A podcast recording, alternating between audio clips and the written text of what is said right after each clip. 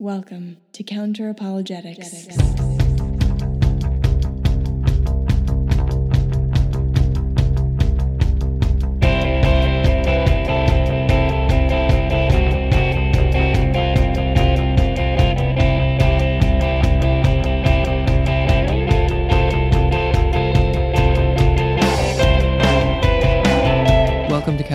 Apologetics. I'm your host, Emerson Green, and today we'll be discussing the phenomenon of speaking in tongues.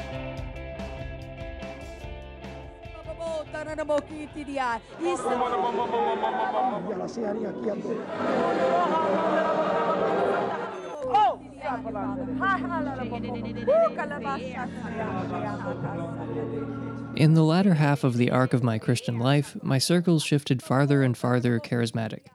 I was always a biblical literalist, but the crazy dial was set relatively low, or at least as low as it can be for a young Earth creationist. After years of practicing fairly conservatively, my friends and family embraced things like faith healing and prophecy, constant conversational style prayer, and speaking in tongues. That sort of thing became the norm for my family and a lot of my friends by the time I was halfway through high school.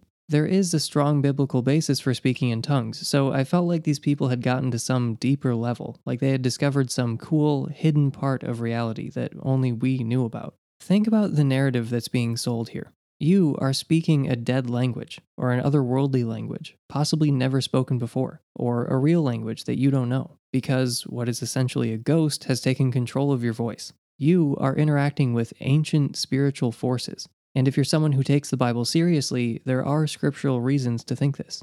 In Mark chapter 16, Jesus, after his resurrection, addresses the apostles on this issue and others unambiguously. Quote, Later, Jesus appeared to the eleven as they were eating. He rebuked them for their lack of faith and their stubborn refusal to believe those who had seen him after he had risen. He said to them, Go into all the world and preach the gospel to all creation. Whoever believes and is baptized will be saved, but whoever does not believe will be condemned. And these signs will accompany those who believe. In my name they will drive out demons, they will speak in new tongues, they will pick up snakes with their hands, and when they drink deadly poison, it will not hurt them at all. They will place their hands on sick people, and they will get well. And to be clear, Jesus almost certainly never said that. The earliest manuscripts of Mark end at verse 8, and they don't include any of what I just read. On this subject, Bart Ehrman has written, quote, What is most striking to me as a scholar of the New Testament is that the passage in which Jesus' words about handling snakes are contained was not originally part of the Gospel of Mark, or of any other book of the New Testament. The oldest form of the Gospel of Mark ended with chapter 16, verse 8. Jesus has been dead and buried. On the third day, some women go to the tomb. A young man tells them that Jesus has been raised and that they are to tell the disciples that Jesus will meet them in Galilee. And then the women, quote, fled from the tomb and didn't say anything to anyone, for they were afraid. That's where the earliest gospel ends. The verses that follow almost certainly were not original, as almost every textual scholar on the planet agrees. They contain numerous words not found elsewhere in Mark's gospel. The writing style is different, and there is an impossibly rough grammatical transition between verses 8 and 9. And they are missing in our two oldest and best manuscripts. If you're a true believer, there's no room to exclude things Jesus said based on what historians think. And there's no reason to think that God couldn't prevent the inclusion of verses that he didn't want in his perfect word. If you believe the Bible is the perfect word of God, you're still stuck with these verses, unless you're willing to give up the inerrancy of the Bible and chip away at its authority. Paul, however, does actually reference the practice numerous times in 1 Corinthians. He claims to speak in tongues frequently in private. He advises that in church, only one person at a time should speak in tongues, and it should only be done when there's someone on hand with the ability to translate what is being said. Speaking in tongues is also acknowledged and endorsed several places in the book of Acts. As is the case with literally everything else in Christianity, there isn't widespread agreement about speaking in tongues, or glossolalia, as it's known to psychologists and linguists. There's no agreement as to whether it's legitimate at all, whether you need a translator to do it, whether it's a human language or an otherworldly language, whether there are public and private versions of tongue speaking. Speaking in tongues is considered miraculous by those taken in by it, and like other miracles, it's presented as evidence. The first thing to point out is that miracles don't support theism. If you think that a miracle has occurred, that doesn't automatically also mean that God prefers to be called Yahweh, cares about circumcision, or disapproves of abortion. If you think that glossolalia requires a supernatural explanation, that still doesn't get you near the Christian God. Let's go ahead and grant that speaking in tongues requires tapping into a spiritual realm. You need access to something supernatural in order to do it. If that were the case, that still wouldn't be evidence for Christianity specifically. The existence of some kind of non natural realm or force that you've found a way to tap into doesn't imply that Jesus died for your sins. It doesn't support your favorite version of theism or your favorite version of your favorite version of theism. This is a common fallacy that religious people commit. They'll be in church during a worship service or praying, and they'll feel something. They feel transcendent or have some kind of spiritual experience, even a transformational or profound spiritual experience, and then make the leap to thinking that all of Christianity must be true.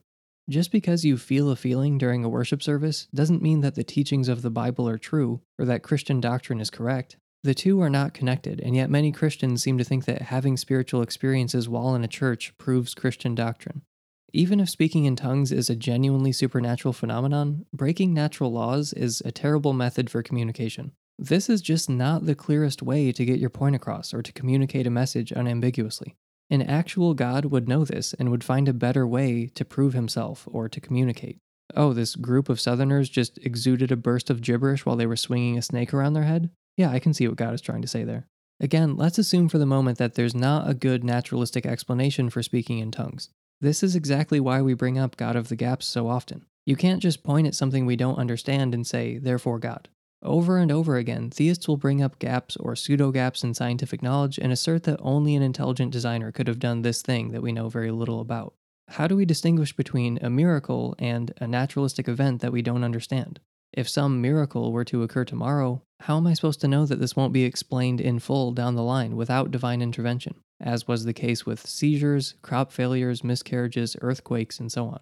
And am I justified in thinking that the pattern of naturalistic explanations overtaking supernatural ones will suddenly end without warning?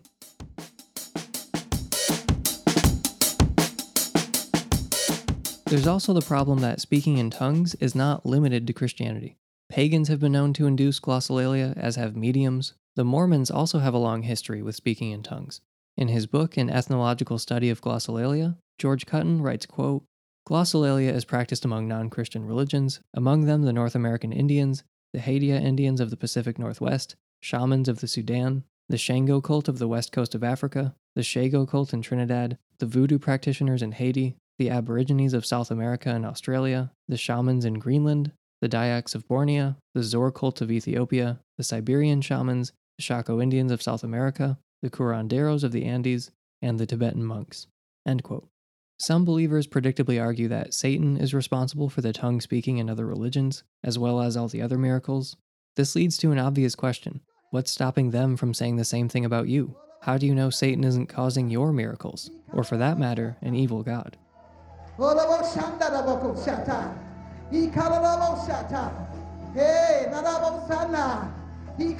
So, is there a naturalistic explanation for speaking in tongues? In linguistics and psychology, glossolalia is actually a well studied phenomenon. Linguists and psychologists define glossolalia as verbal utterances that are outside of one's own language. Strings of syllables, made up of sounds taken from those that the speaker is familiar with, are put together more or less haphazardly but still emerge as word like and sentence like units.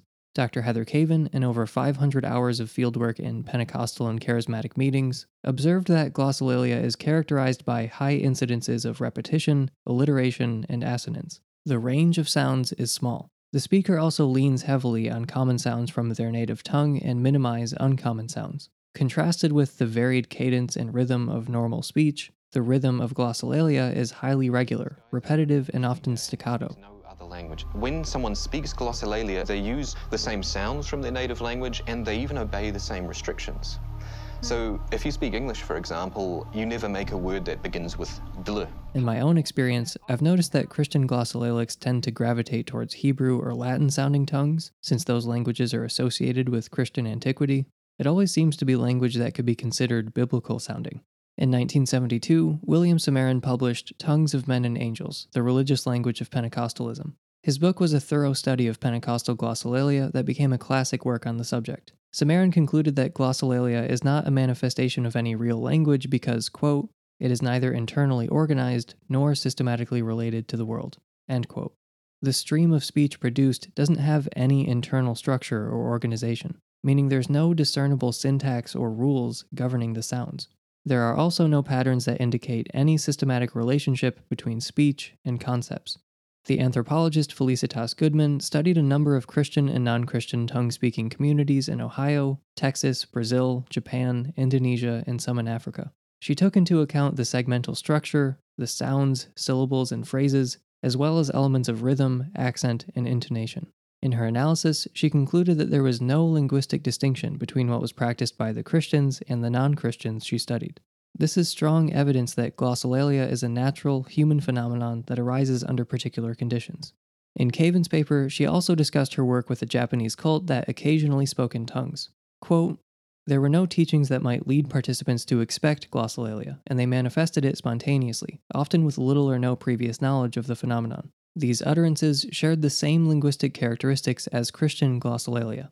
In her writing on the subject, Caven emphasizes that there are at least two kinds of tongue speaking, what she calls spontaneous and context dependent. According to her, spontaneous glossolalia is characterized by an intense uprush of vocalizations where tongues flow without prompting or prior knowledge of them, and the participant does not know what's happening to them. What she calls context dependent glossolalia originates as an idea about speaking in tongues. The speaker first has the idea of tongue speaking in their mind, maybe as something they want to reach or achieve. Once it's produced, this type of tongue speaking can be engaged in at will. Her fieldwork also indicated that context dependent glossolalia constituted the majority, while spontaneous glossolalia made up the minority of cases within Christian circles. You can see this featured prominently in the movie Jesus Camp. Say, God, I'm here to be trained. I'm here for an education. I'm willing, God. I'll do what you want me to do. I'll say what you want me to say. In Jesus' name. Amen. All right, now I want everyone to raise your hands and we're going to pray in tongues. Hallelujah. Let's do it. Oh, we love you, Jesus. So kohora shada kahala busida. Lora shada kahala busida.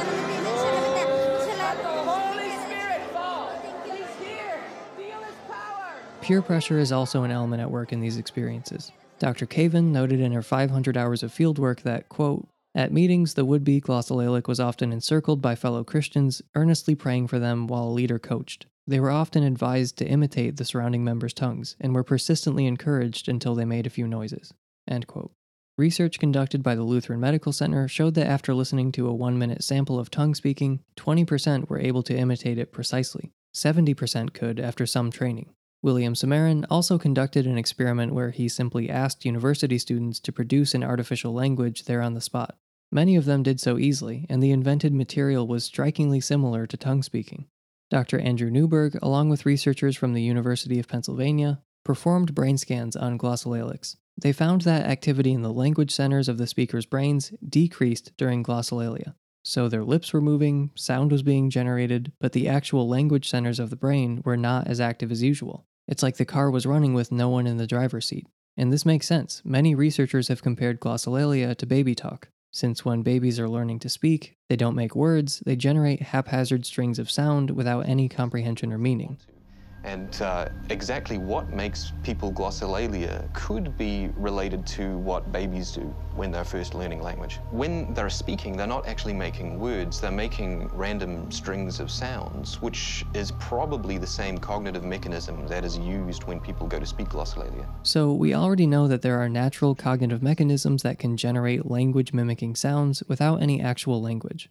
Newberg also discovered that the speakers had an unusual and permanent asymmetry in thalamic activity. The same asymmetry was found in nuns and Buddhist monks, which supports the idea that either intensive prayer or meditation permanently alters the brain, or that people with an abnormally functioning thalamus are more prone to having spiritual experiences. Um, I was the guy on campus. I was the guy that was going up to people and knocking on doors and preaching and playing the piano and singing and and I was so excited and I was so positive and I would pray and I would get I would see answers to prayer and I would see miracles and I would get goosebumps when I was talking to Jesus and all that. And in fact I can still do that right now. As an atheist I won't do it here but I can I'm, I'm one of those people and everybody's different. In this room there's probably a distribution of types.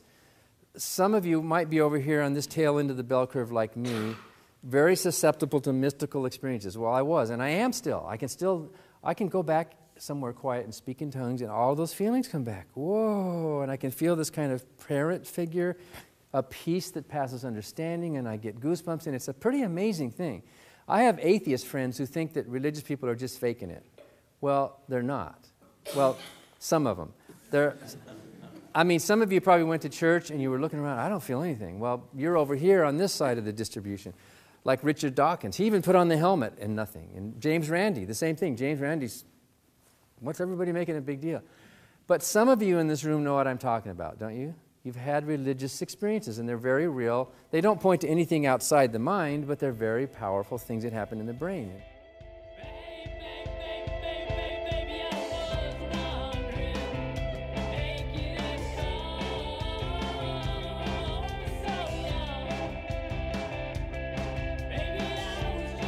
That's all I have for you today.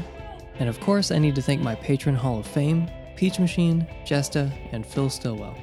And you can support this show on a per episode basis at patreon.com slash counter where you can earn early access to every episode and access to bonus episodes. If you don't have the money to support on Patreon but you still hold an irrational disbelief in things that don't have any evidence, you can like us on Facebook, leave a five-star review, or tell your friends about the podcast. Our theme music was written and performed by the band Whalers. The song is called Magic Tricks and was used with permission. Thank you for joining me today. I've been Emerson Green, and I'll see you next time.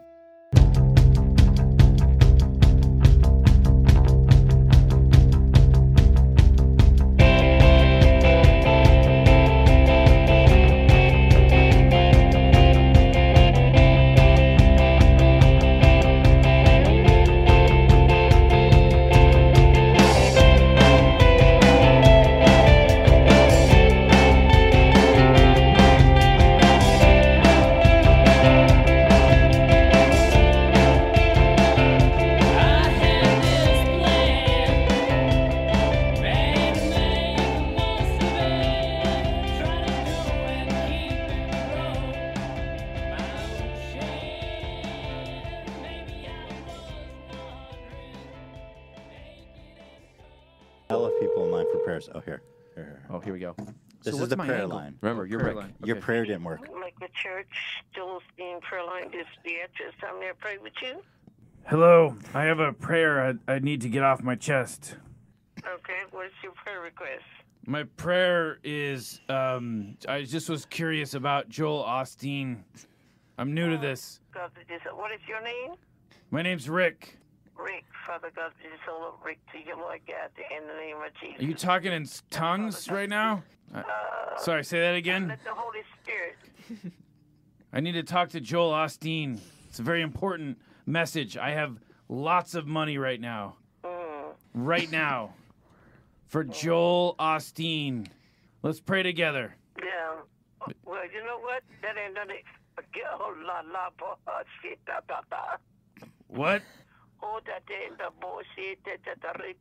uh, Rick. Sorry, say that again. Let the Holy Spirit, let the Holy Spirit tell you. Did you just talk in tongues? Is that Klingon?